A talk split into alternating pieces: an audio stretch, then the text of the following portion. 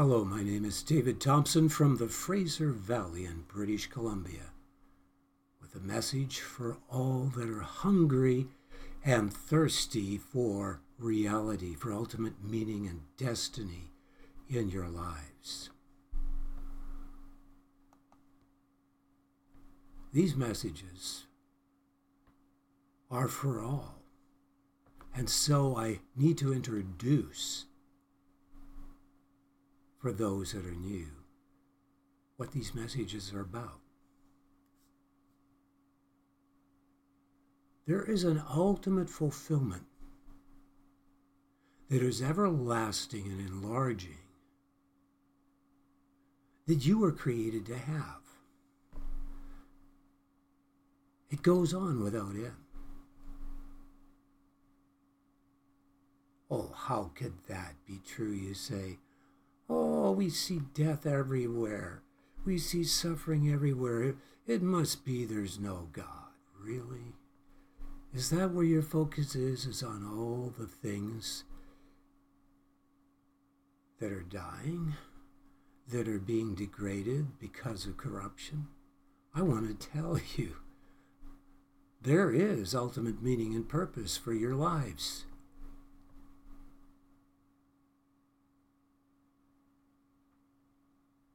There's all the objective evidence and more than enough from every field of science and archaeology to highly confirm the reality of what I'm about to share here. Yes, the source of all there is, of reality itself, is love, an ultimate perfection and manifestation of love. It is the very reason for which you exist and all things exist, and the very ultimate purpose for which all things are fulfilling their little purpose that they were created for. What is this love I'm talking about? It is the very source of love. It is a love that is far greater than feeling or sexual pleasure or any of these things. I am talking about a love that freely chooses and always freely chooses the highest, lasting good over any lesser choice. You see, if you have any lesser choice, you have a measure of corruption. The quality I am talking about is only what could be the ultimate source of creation because it is the opposite of corruption. In fact, it is the destroyer of corruption. This love is so pure and integral that it is that it is, as it were, a blazing fire of judgment against all that is contrary to this love that always chooses the highest lasting good.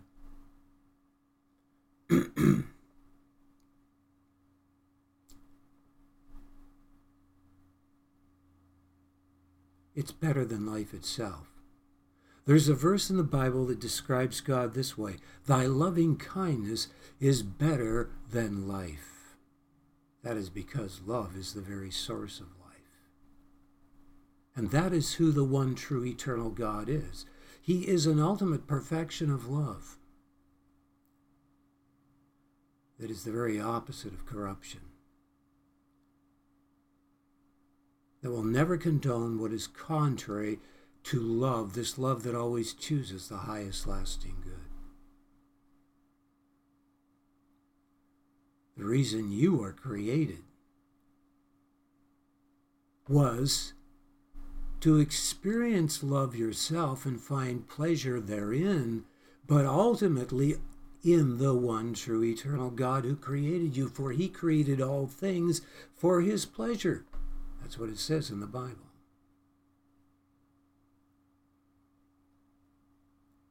But therein also is your everlasting fulfillment and pleasure when you discover the source of love from which issues all that is beautiful and intelligent and good without corruption.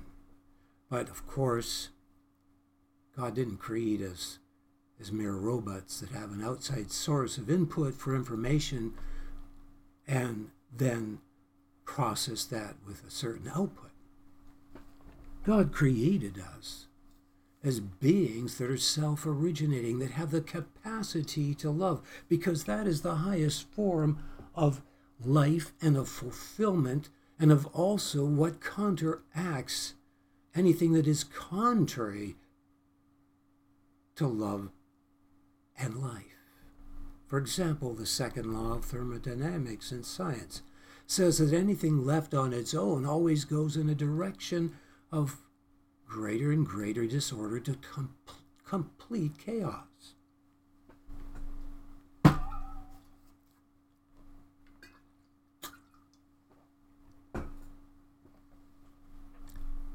Well, that means in the infinite past, we should have already come into complete chaos because there's no beginning. But here we are in a highly designed and complex universe that is so vast beyond our comprehension. You only have to consider the speed of light that goes around the world seven times in one second. And what is it? The closest star takes five light years to get to. Five years at the speed so fast that it can go around the world seven times in one second. And yet, do you know that there are far more stars than all the grains of dust and sand that would make up this earth? Consider this that the James Webb Space Telescope, which is now operational, is a hundred times more powerful than the Hubble.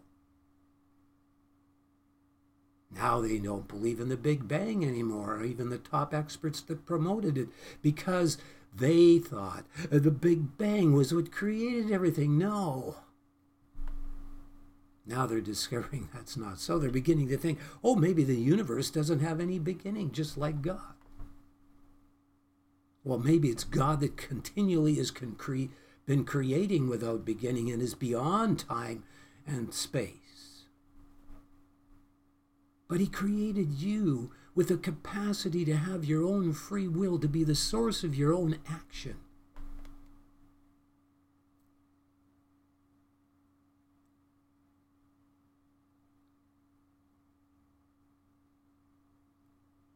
You create your own choices. You, as a result of your choices, if they are against the ultimate reality, which is who God is, that is actually basically the name for God in the Hebrew Bible, Old Testament, that is often used, is Yahweh. Some pronounce it Jehovah, it's more accurately Yahweh. It basically means the ultimate source of reality, separate above and beyond creation. And the second word that is often used with that word is the word in English, God. It would be Lord for Yahweh, and God in the Hebrew would be most often Elohim. Elohim means the Almighty's plural, referring to the Father, the Son, and the Holy Spirit.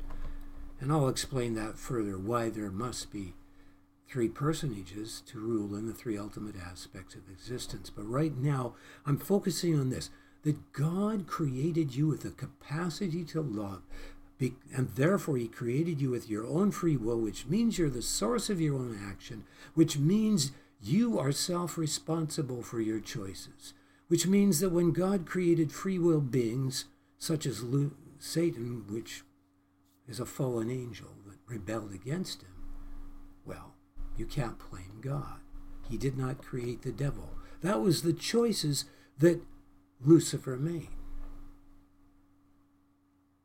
But God's intention is that He would bring us into harmony with His love, with His love, out of our own free will, choosing to come into conformity to who He is. His ultimate purpose is to have a corporate bride of people in this world from every background, to be married to his creation, to inhabit it as a temple that he is building. So if there are stones that don't want to fit in because of their own free choices and become part of the waste process that is left over after a new building is built, that was their choice. But it will not negate the ultimate purpose of everlasting, ever enlarging fulfillment in union with God for God to experience pleasure in his bride and for us to know that ultimate experience of ever enlarging pleasure as well that will go on forever with our own unique creative being that God gave us, ever enlarging in creativity and fulfillments of pleasure. In fact, the waste sawdust, which represents eternal suffering in hell, and those that have chosen to conform themselves into a state that is anti life, hell contagious, is insignificant compared to the ultimate purpose of heaven forever, of God having his corporate bride, of there being a building he can habit of living stones through the Spirit of God. That's God's ultimate purpose. That is why everything in nature has male and female counterparts, even the negative, negative and positive symbol in nature speaks volumes. What does it say? Well, the negative symbol I've been describing, it is the integrity, integrity of God's love that will not tolerate what is contrary to love. This represents the negative symbol, which represents an indestructible foundation, the very foundation of reality. It also represents cutting off all corruption. But it is out of the negative symbol that by crossing out the negative symbol, you have the symbol of the cross or the positive symbol. You see, God will not tolerate corruption in you or in me our own free will in rebelling against him. But his love is so great, and it was always was in the infinite past so great that it was not just in his mind, but it was the very it was his very being and therefore an actual reality that before the world was created as it were he came into this time and space realm.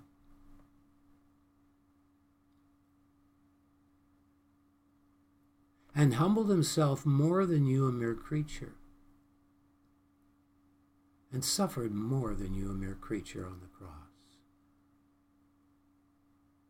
He became a perfect atoning substitutionary sacrifice for you, so that you could freely choose to cry out and say, God, be merciful to me, a sinner. Forgive me, cleanse me of my sins.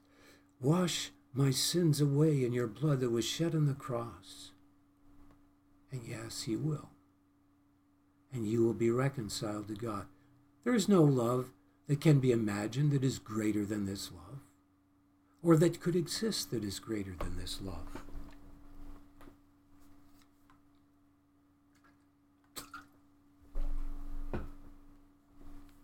Only this love could be entrusted with unlimited power, unlimited life and authority without abusing that in a corrupt way or you or being corrupted by it.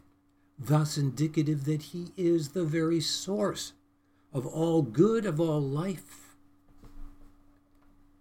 Yes, the universe is vast and great and infinite. I mean, there are many suns that are way bigger than our sun, or if you call them stars, that's what we call them. There are stars that are probably a thousand times bigger than our sun. Our sun's just an average sized star. Do you know how many stars there are in the universe according to what only the top most powerful telescopes can see, and they can't see it all?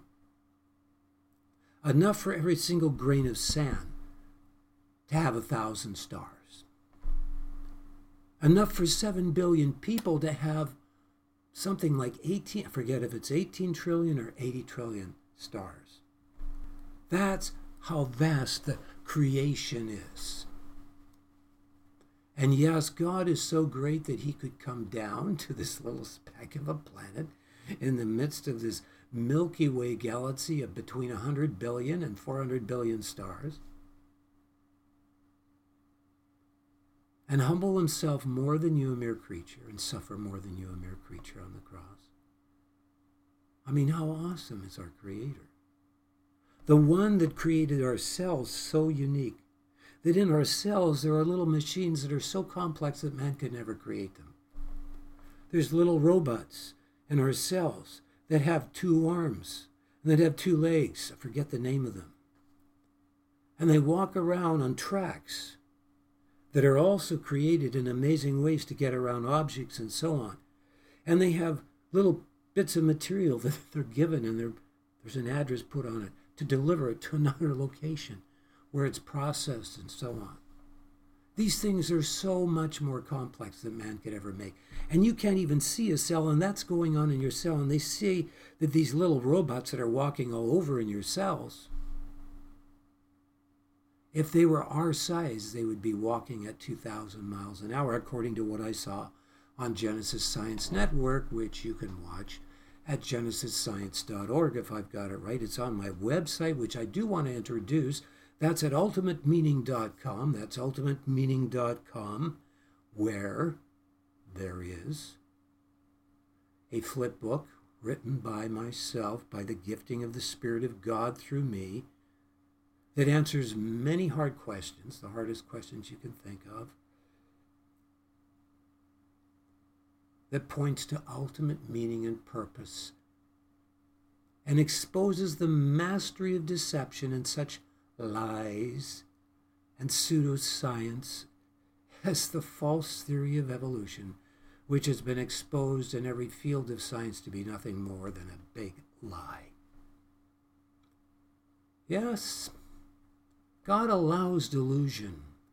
It says in the Word of God that He will give them strong delusion to believe a lie that they all might be condemned who loved not the truth, but had pleasure in unrighteousness. God is calling you to choose life. And to choose life is to choose to acknowledge His love, that it will not tolerate corruption. And that's what is involved in choosing to genuinely fear God so that you have genuine conversion in your heart. The genuine fear of God acknowledges that the holiness of God is good, that He has our best intentions in mind. Obviously, he does, when you consider that his love is so great that he humbled himself more than you, a mere creature, on the cross, and suffered more than you, a mere creature, on the cross. And he rose again the third day. And over 500 people saw him at one time, as recorded in the book of Acts. And there have been lawyers, four lawyers for sure that I know, that has sought to write a book against the resurrection, and in the process, that's the resurrection of Christ, and in the process were converted because the evidence was so overwhelming from various witnesses that weren't believers at that time and so on, all adding up to irrefutable, very strong, let's put it that way, very strong evidence. There is no excuse. His death was foretold hundreds and hundreds of years before he came in detail, which you can find in the Old Testament scriptures. It is God's ultimate purpose that we embrace the cross of his love. Do you know that the last letter of the most ancient languages, back 1500 BC, 2000 BC, and earlier, which includes the Hebrew language and the Phoenician language and others, is the symbol of the cross just as we know it today. And that represents that God's love is so great that he could cross out what was against us because of our rebellion against him. If we would just call on him and cry out to him and thank him for who he is and his mercy to have given had the to, have the power to forgive us without violating the integrity of his love because he took judgment upon himself. Oh, I could talk a long time about this. I mentioned the God, only this quality of love could be entrusted with unlimited life and power and authority, and that is true. And also, God could only be God if He's in three personages, because He must rule in the three ultimate aspects of existence, which are beyond creation, beyond time and space. And then there's creation, the creation realm. And then there's omnipresence. These are the three ultimate aspects of existence.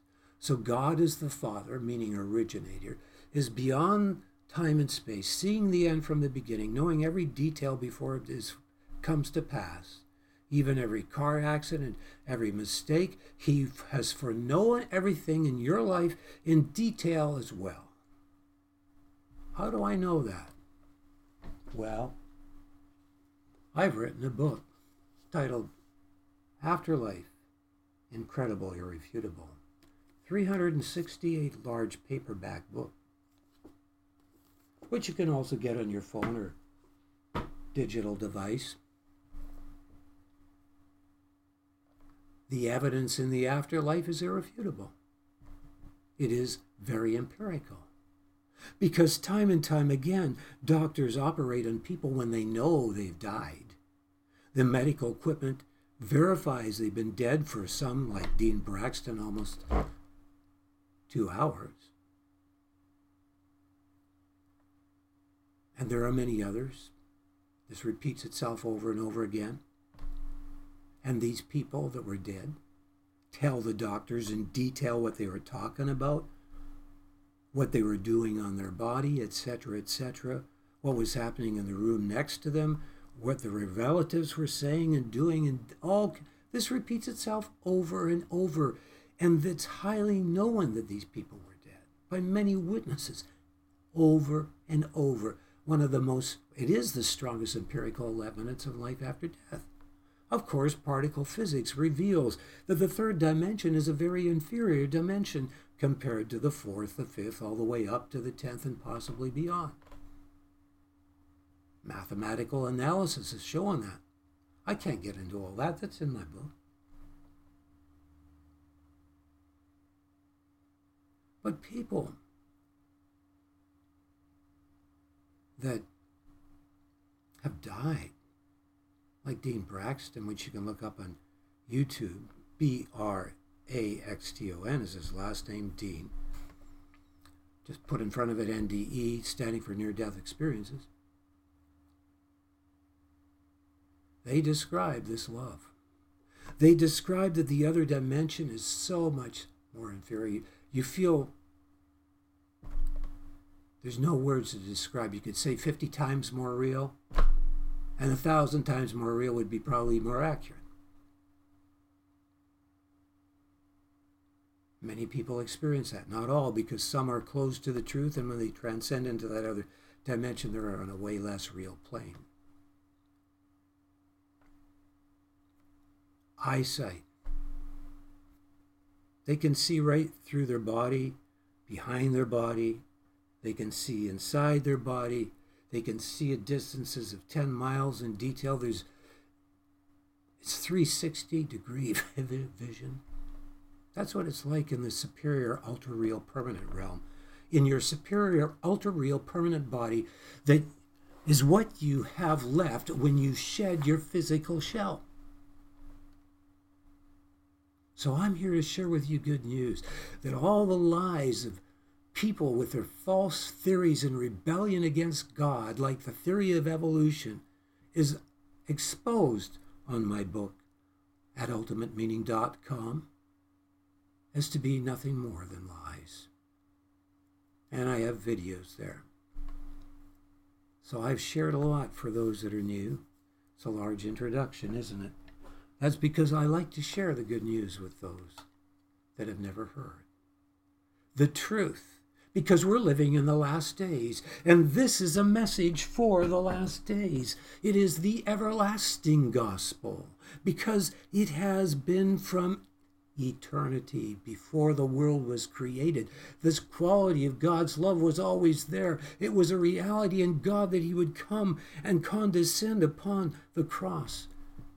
And we look at this vast universe of myriads and myriads of stars, way more than every single speck of dust and grain of sand upon this earth, and they can't find the end of it. Many of those stars are a thousand times bigger than our sun, which is a thousand times bigger than the earth. Five light years to get to the closest star. Wow. And some people think, oh, as Christians, oh, I guess there's only life on planet Earth and nowhere else. Personally, I don't believe that because I see many verses in the Bible that indicate that he might reconcile all things, both which are in the heavens and on the earth. And because when it says he created the stars and the host thereof, the word host thereof is talking about not stars, but the dwelling of beings thereof from those stars, which would have, of course, planets around them. Yes, Christ came to this world and he died and he rose again. And it's only through what God did by coming to the cross and totally absorbing death and swallowing that corruption without it corrupting him. And he, because it couldn't corrupt him, he rose from the dead. The one and true and only one true God. It is only through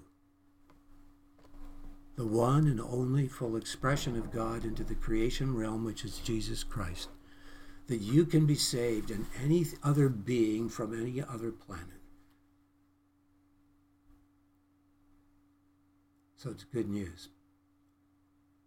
I want to share with you today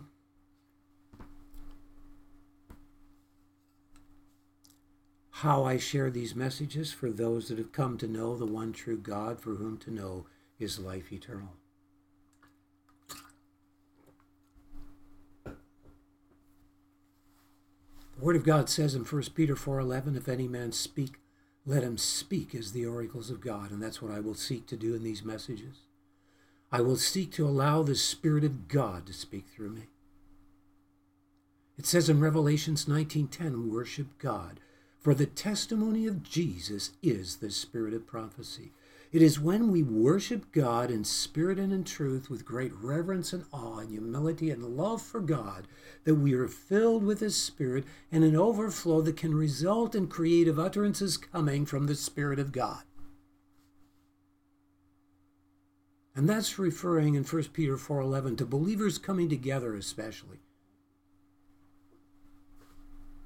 They're all to be functioning in the gifts of the Spirit is very clear from the Word of God. And yet, the church is so dead and asleep today that most churches, they'll allow a few people to share and you got to ask permission to use the mic. That's not what God wants in the last days. How dare you limit God through his body?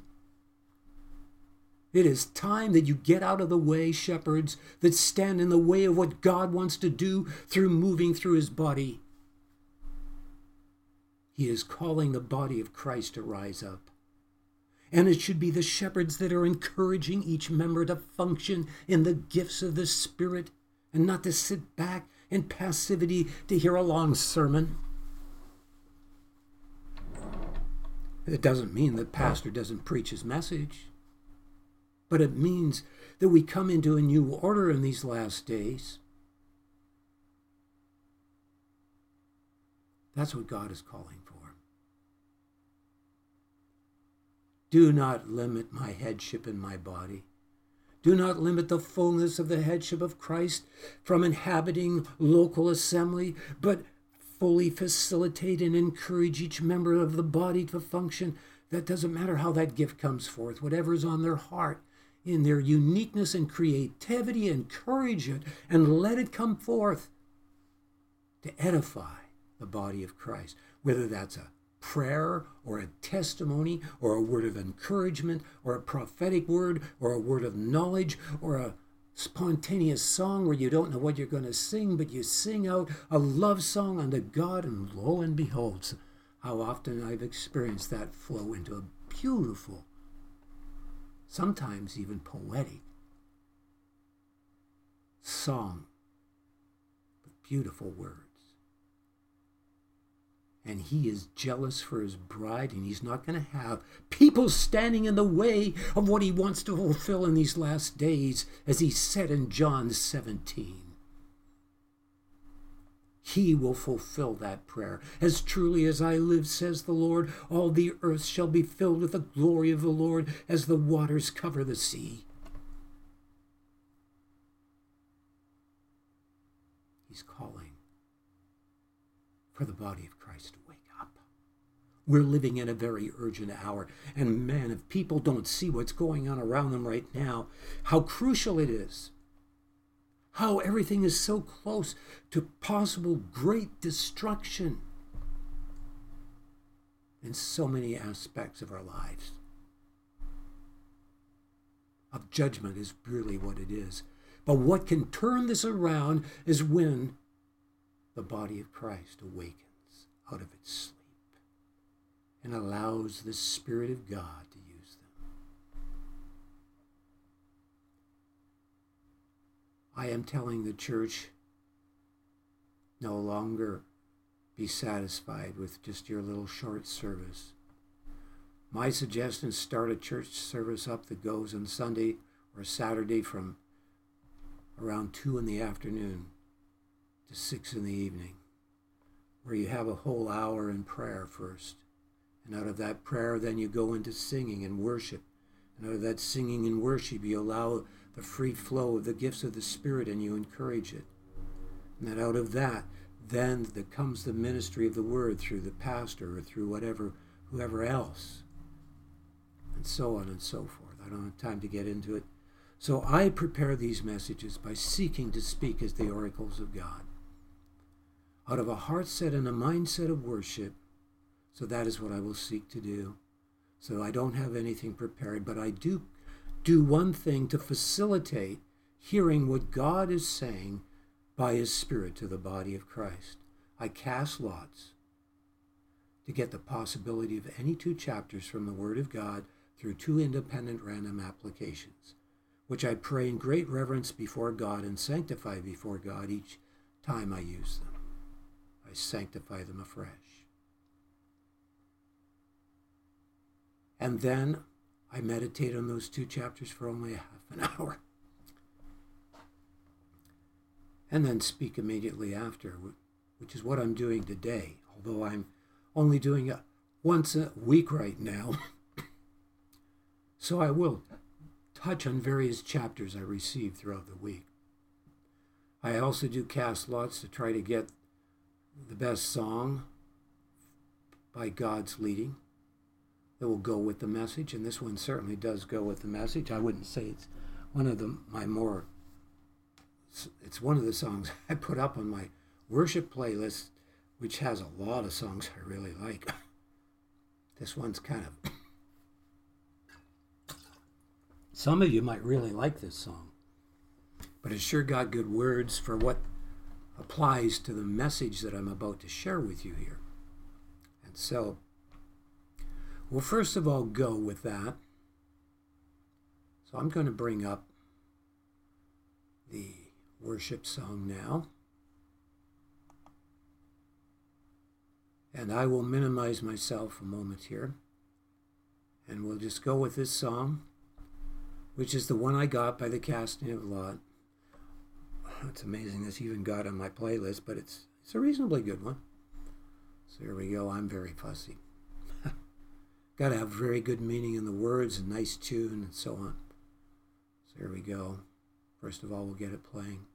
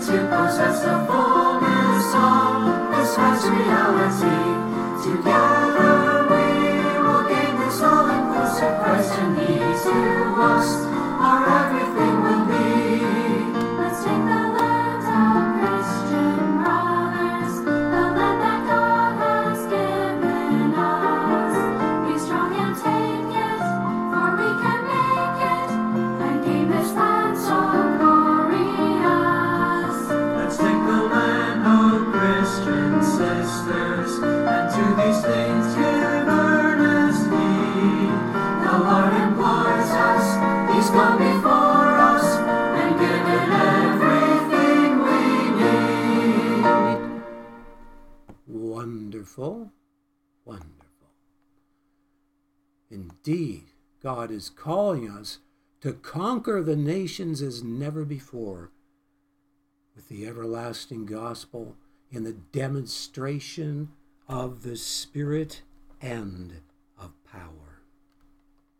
Indeed, so. And may it be so. Hallelujah. Praise God. Sorry there. So I want to share with you what I have received this week by the casting of lot before God. And so I will now just bring up the scriptures that I received this week, starting on this last Tuesday. Today is Saturday, which is August the 19th of 2023.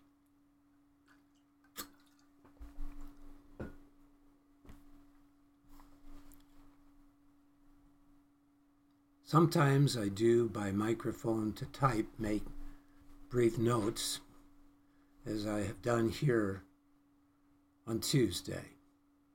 And so we, by the casting of lot, I received 1 Chronicles 20 and 1 Corinthians 10. And in 1 Chronicles 20, we see giants that can intimidate us into fear. But when David overcame the giant, the others followed and were even more successful to overcome even greater giants, as you will see in that passage. And so I go on here to emphasize that the giants intimidate with fear because you see them and you see how in the natural you could never overcome such giants. And so the enemy does this to us. He gets us to look in the natural at things so that we will be intimidated into a state which is uptightness or anxiety, which is basically fear, because fear is basically a consciousness of loss. I'm talking about fear that is a negative fear, that is an unhealthy fear, that is the opposite of the fear of God, which is a healthy fear onto life. It is not unhealthy to fear the law, law of gravity because that allows you to make your choices in such a way that gravity will not kill you and that you will instead go in the way of life. And so we want to look at a few of these scriptures here before we go into this a little bit further and touch on it. I want to point out some of the things in 1 Chronicles 24 to 8 that are interesting to note. It says here, beginning in verse 4 And it came to pass after this that there arose war at Gezer with the Philistines, at which time Sibbechai the Hushathite, Hushathite slew Sippai of the children of the giant, and they were subdued. And there was war again with the Philistines. And Elhanan, the son of Jair, slew Lamai, the brother of Goliath the Gittite, whose spear staff was like a weaver's beam. These are giants equally as big as the one that David slew. And they came against them with fearlessness. Then we go on.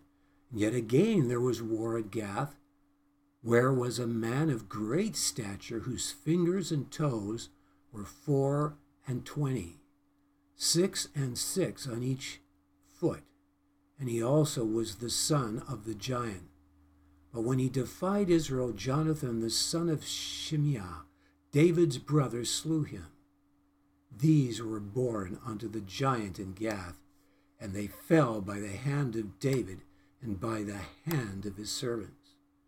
So here you have one of David's brothers that was mocking David when he came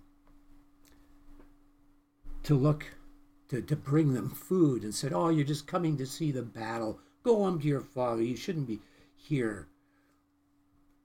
And David, seeing this giant mocking and intimidating,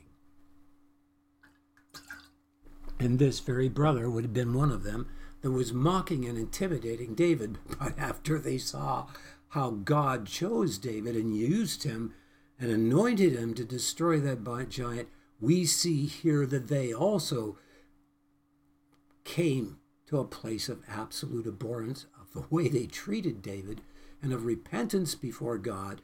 And then they could walk in the same power and authority over the enemy that David had.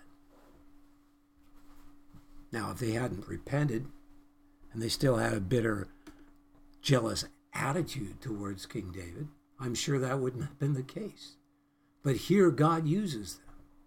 You see, the Word of God says that what casts out fear, which is the consciousness of loss, is perfect love. And perfect love also comes out of, and can only come out of, the genuine fear of God. Because the genuine fear of God is always totally identified in who God is, like a sponge, totally, and more than a sponge, totally reciprocative of who God is. To want to drink in, as it were, like a sponge, who God is.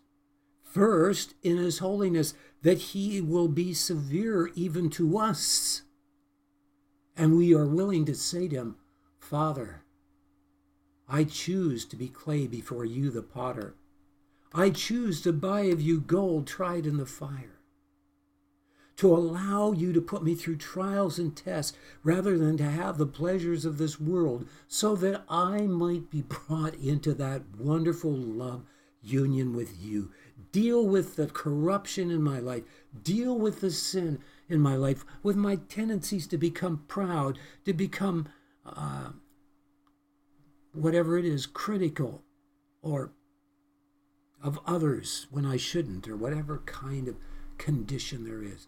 So we have this reciprocative state of being, of like a being a, a sponge. It's almost like you're being baptized into who God is, because the word baptism comes from the Greek word in the New Testament that means to dye a garment. In other words, it's a full saturation or an imbuing of something into that cloth that changes its color and its identity. And when you come into the genuine fear of God, you recognize the purity of God's love is good and its severity against sin in your life. And you do not look at all the suffering around you and the world as being caused by God, but by those in rebellion against God. And therefore, you recognize that God's consequences that we see around us is good because it is holding corruption in check, which is what destroys goodness, which is what is the result of love in its creativity, the experience of fulfillment, of pleasure that is ever enlarging, which is the experience of life that is ever enlarging. And so we experience this saturation in the fear out of the fear of God of reciprocating the purity of his love which is his holiness and out of that then is only when we can know the greatness of his mercy to us by calling out on him and saying god be merciful to me and strengthen me. I trust in you to give me supernatural power and strength that will swallow up all my consciousness of loss and of fear, so that we become bold and walk out of a pure when you have a holy pure walk is only when you can walk in the power and the authority of the spirit of god to destroy the giants whatever they are of the enemy that is being put before you to try to, to cause you to shrink back and not take the land as the song we sung said He's calling his brothers and sisters. And that's what we see in 1 Corinthians 10 1 to 14 are the things that can rob us from this relationship with God. We read there, Moreover, brethren, I would not that ye should be ignorant how that all our fathers were under the cloud, and all passed through the sea, and all were baptized unto Moses in the cloud and in the sea, and did all eat the same spiritual meat and did all drink the same spiritual drink. For they drank of that spiritual rock that followed them, and that rock was Christ. so here they're drinking of a spiritual rock, not just the physical rock that God opened to provide for them. He wanted to teach them not to be intimidated by circumstances where they experience thirst. There's no, I, one can understand when you're in a desert and there's no food around and you're thirsty, being concerned about it. But when you begin to question God and murmur, you're not drinking of God. You're losing the fear of God. There's doubt. The enemy's throwing doubt at you. Hath God said that he would bring you to the promised land? Really? Oh, maybe it's all a lie. Hath God said, just like with Eve when she lost the fear of God the moment she bought into doubt? The fear of God always trusts that God is good in his severity and will make a way out because we know that God is love that He has our best interests in mind. But what happened? Yes, they had the spiritual drink. They did drink of God's presence. They did worship Him. They did know His deliverance, but with many of them, God was not well pleased, for they were overthrown in the wilderness. And we know what it mentions here. It warns not to be like them. Now, these things were our examples to the intent that we should not lust after evil things as they also lusted. Neither be idolaters as some of them. As it is written, the people sat down to eat and to drink, and rose up to play. Neither let us commit fornication as some of them committed fornication and fell in one day three and twenty thousand. Neither let us tempt Christ, as some of them also tempted, and were destroyed of serpents. Neither murmur ye, as some. We are all tempted to enter into murmuring. We don't understand what God's allowing. I have been tempted to murmur many times. I have probably murmured, and I've immediately repented. when I have, I've caught myself slipping but we repent and we do not allow ourselves to murmur. And we come to a place where we're broken in like a horse that bucks the rider.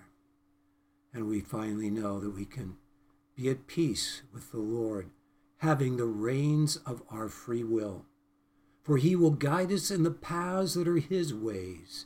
And then we will be those that will be on white horses following him into battle as the body of Christ in these last days to conquer the nations for the glory of God. But we must come to that place of being willing to buy of him the gold tried in the fire and to go through what the children of Israel went through so that we come into the place where we do not fall into unbelief, but we inherit what God is calling us to inherit in this world of souls for the kingdom of God and also of turning a nation back to righteousness from impending judgment and death. And that is what God is calling the church to wake up and to do in these last days. I could go on reading all of these scriptures for time, I forbear. To only go on and touch briefly on some of the other scriptures, bringing me to today eventually for time.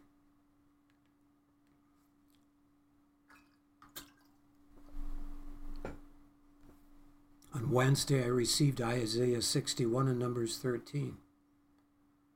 Isaiah 61 is about conquering the whole earth with worship and praise unto God.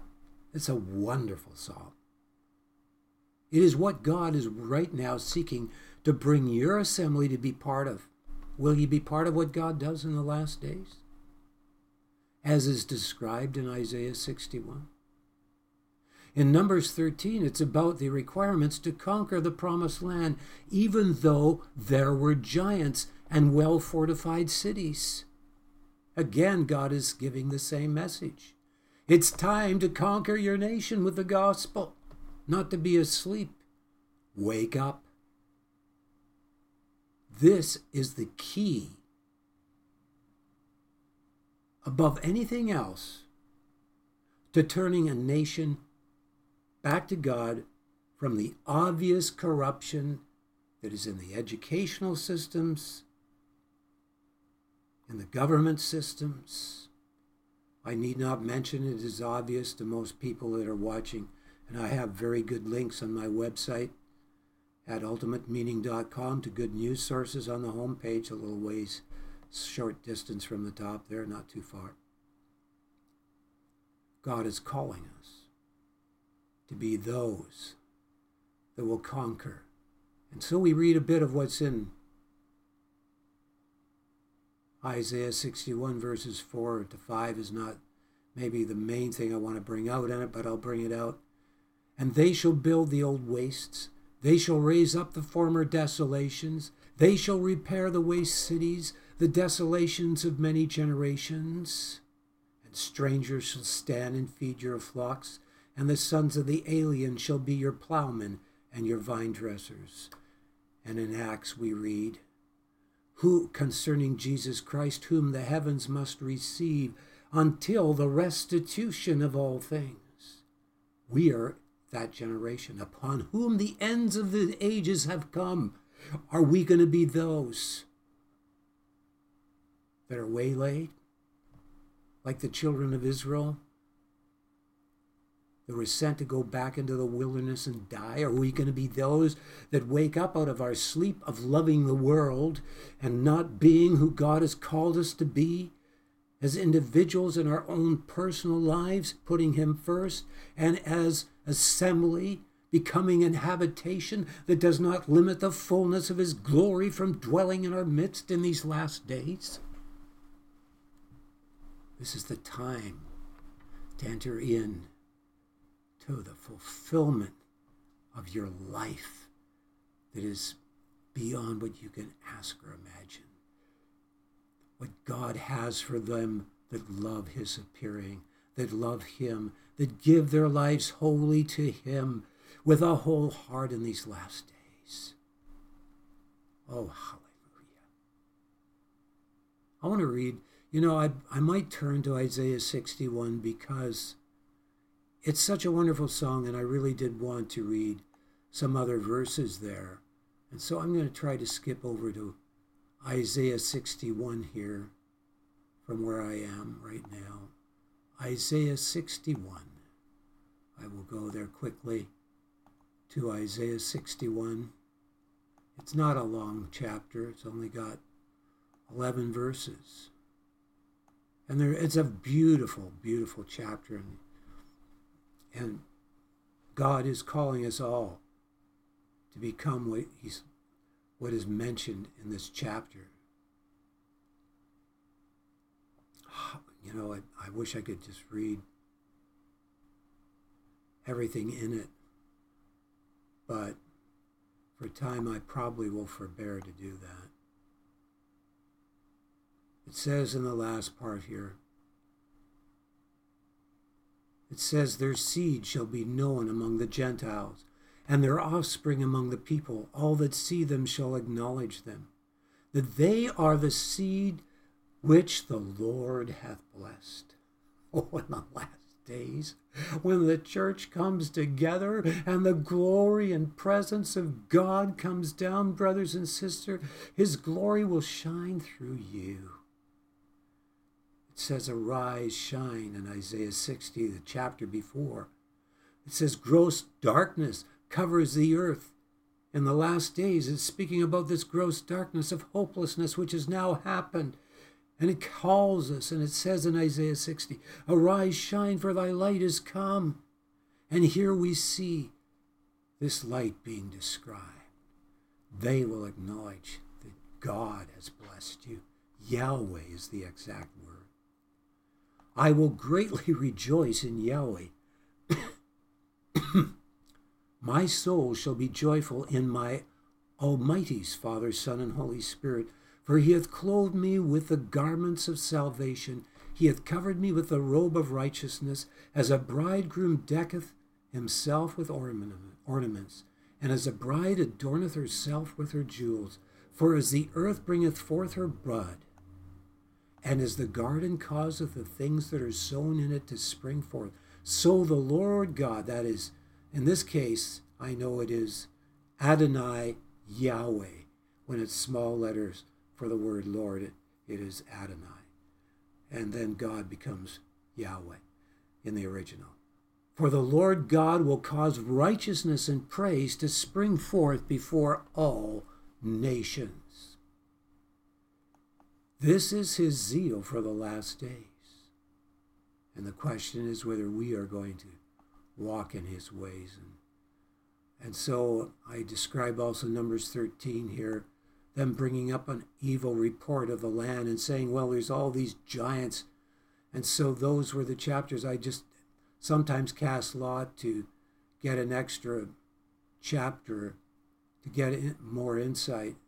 Actually, in this one, no, I only got those two chapters, Numbers 13 and Isaiah 61, pardon me. So, yeah, that was the other one was Numbers 13, where again it's about giants, which we received earlier. And they brought up an evil report of the land which they had searched unto the children of Israel, saying, The land through which we have gone to search it is a land that eateth up the inhabitants thereof, and all the people that we saw in it are men of great stature. And there we saw the giants, the sons of Anak, which come of the giants, and we were in our own sight as grasshoppers, so we were in their sight. And so the enemy intimidates us by the fact that obviously in the natural you're not going to be able to defeat some great big humongous being that you only your head only goes up to his kneecap. But when you have God with you, God will deal with that problem. And that was the attitude that Caleb and Joshua had. Instead of those, it fell into unbelief. But we can say the same thing today, brothers and sisters. Oh, we don't need to become a church that has four hour meetings. We don't need to have people moving in the gifts of the Spirit. We're satisfied with our own little boring church service. If you want to have a church service that isn't boring, you just let God fully have his way in each member of the body and you let God move fully through the church as he did in the early church, as he did in every major revival, except this time he's going to have the wineskin that will not allow pride to creep in with a denominative mindset and spirit to cause division and fragmentation. No, it will ever enlarge. It will be the restitution of all things that will take place until praise springs forth throughout all the earth as the buds spring forth in a garden.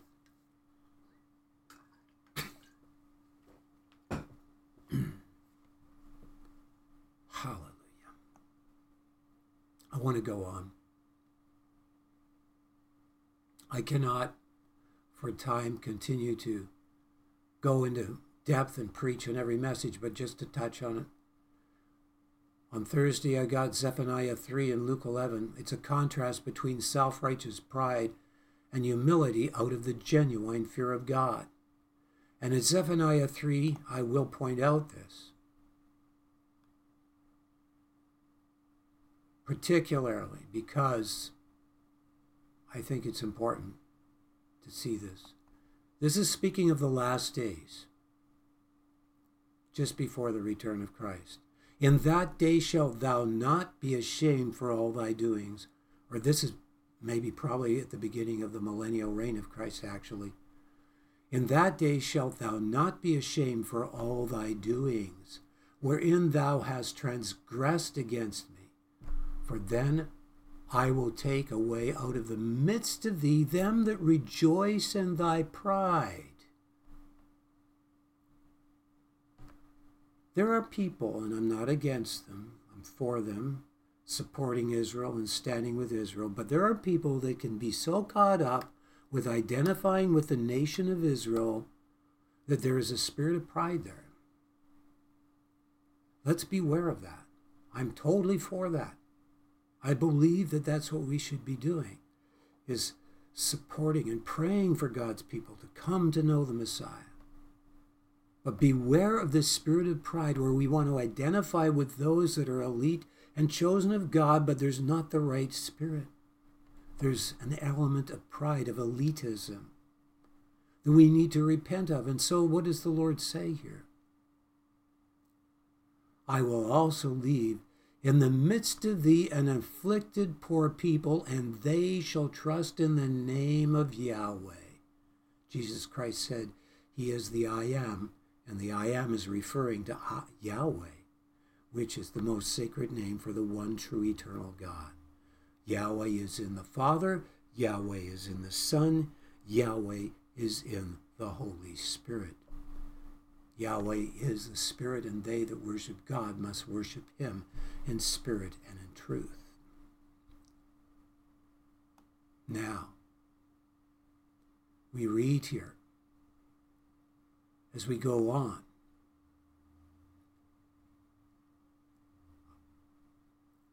The remnant of Israel shall not do iniquity nor speak lies, neither shall a deceitful tongue be found in their mouth, for they shall feed and lie down and none shall make them afraid. And of course, the contrast with that was what I found in Luke 11.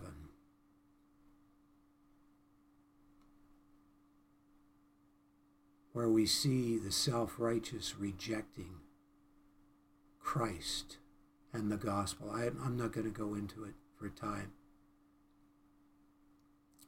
Friday, both chapters, Deuteronomy 22 and 1 Thessalonians 3, both chapters are on love and holiness in relation to each other in everyday life, prevailing over evil.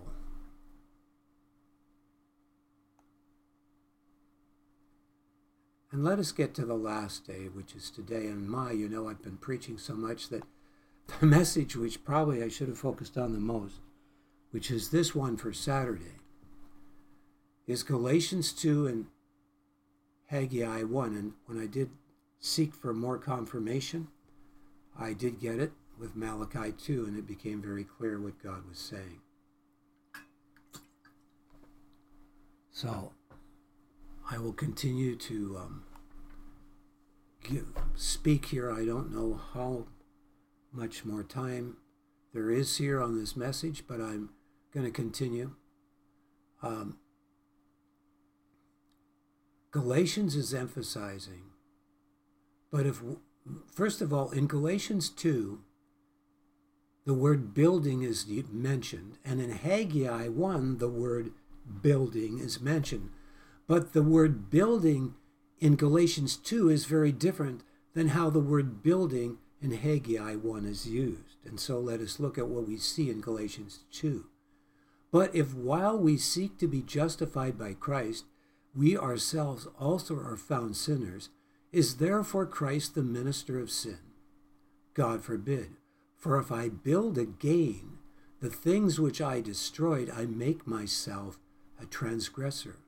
This is about building the things that are contrary to God in our lives, that are coming out of our own self sufficiency and righteousness, which has with at its very root pride.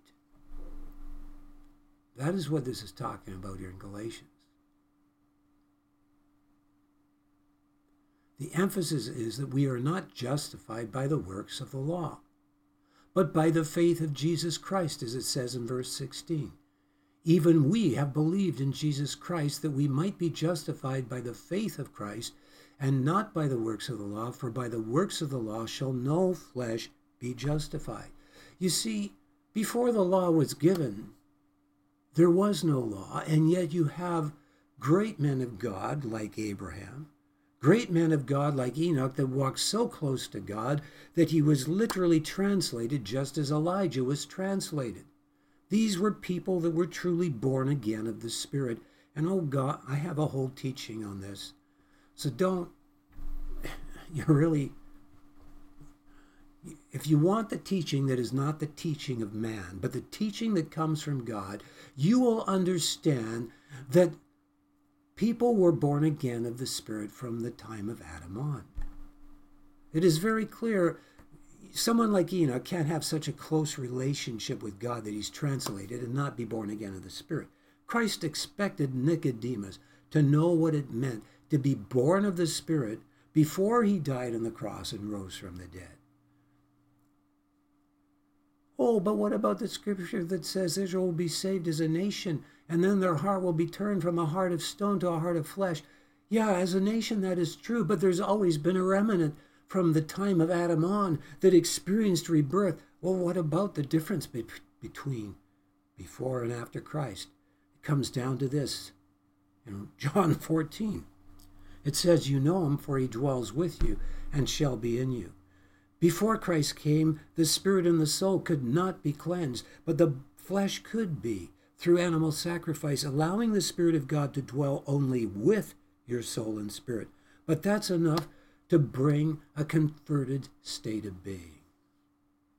So when you cry out unto God and your heart is in rebellion like a fist, and you open up and have faith unto God in the Old Testament as well as the New, and you become reciprocative like this open hand to saturate and absorb who God really is in His holiness and then therein in His mercy and grace. Then the Spirit of God comes to dwell with your soul and spirit. And now this hand can't close back, and you have the seed of a new divine nature. That happened because they knew him even when he dwelt with them, because in the dwelling with there is also this reality. That's in the time before Christ came. And yes, when Enoch was translated, the reality that Christ was slain before the foundation and it was beyond the time realm became a reality as well. It was applied instantly into his life. But that's just some explanation. But what I'm sharing here with you is that there is an emphasis here on the danger of falling into trusting in our own efforts to please God and performance before God, even now after Christ. The church of Ephesus lost their first love.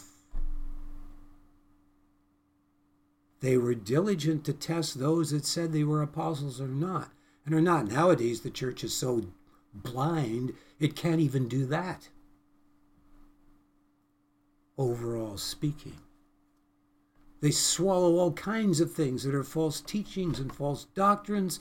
They don't even, they just turn the other way. Oh, we'll ignore that. Yeah, it's good. We need to love people even when they're in error, and I agree with that. But let's be careful that we do not condone those teachings that take people away from the genuine fear of God and take us away into a deceptive counterfeit church with counterfeit gifts of the Spirit, etc we need to be on our guard because there's great deception coming in these last days. In Haggai, the building is what God is wanting to say is the case right now. So I want to emphasize this. This is about taking our nation. This is about to take our nation. There must be the restoration of the living stones coming together to form an habitation of God through the Spirit in local assembly as never before that will not limit God. For thus speaketh the Lord of hosts, saying, This people say, The time is not come, the time that the Lord's house should be built. Then came the word of the Lord by Haggai the prophet, saying, Is it time for you, O ye, to dwell in your sealed houses, and this house lie waste? Now therefore, thus saith the Lord of hosts, consider your ways. And of course, God was not blessing them, there was drought. And what was their response? Their response was very good. They chose to fear God, it says. And so we read here this. Then Zerubbabel the son of Shealtiel and Joshua the son of Jozadak the high priest, with all the remnant of the people, obeyed the voice of the Lord their God and the words of Haggai the prophet, as the Lord their God had sent him, and the people did fear before Yahweh. Then spake Haggai, the Lord's messenger, in the Lord's message unto the people, saying, I am with you, saith Yahweh. Why? Because they repented and they did fear before Yahweh. So they came, what would have hindered them from building the house of the Lord would have been if they fell into the trap that the Galatians fell into, where they were building again their own self righteous ways as a justification for having an easy life.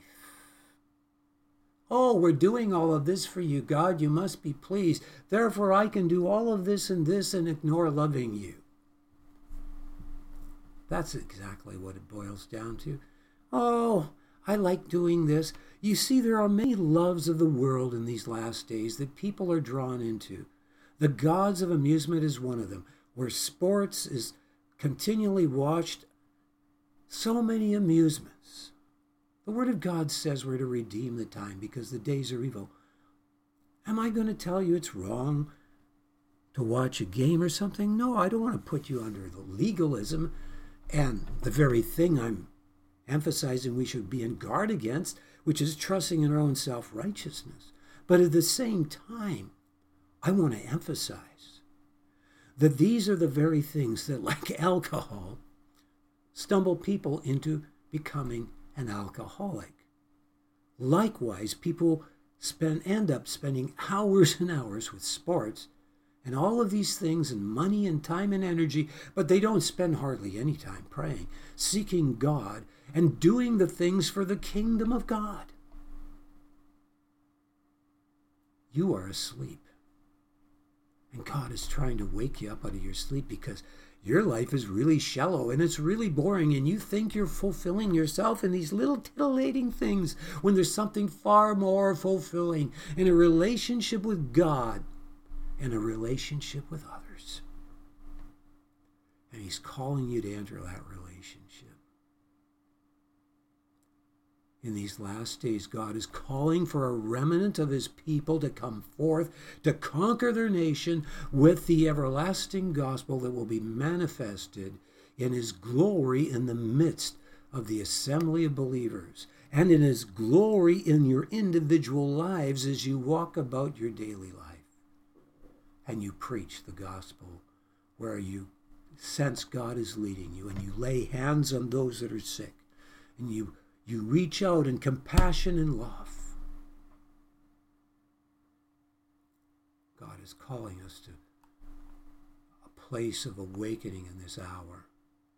And of course, I did seek for another chapter for greater confirmation, and God indeed gave it.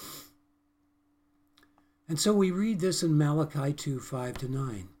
My covenant was with him, that's speaking of Levi, of life and peace and I gave them to him for the fear wherewith he feared me. This is a wonderful fear to have. Concerning the Messiah in Isaiah 33, it says, The fear of the Lord is his treasure.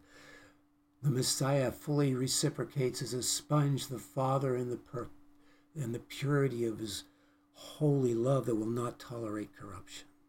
He totally reciprocates it. There's such beauty in the purity of this love. It is out of the purity of this love that issues all beauty in creation. And so he feared him. The law of truth was in his mouth, and iniquity was not found in his lips. He walked with me in peace and equity, and did turn many away from iniquity.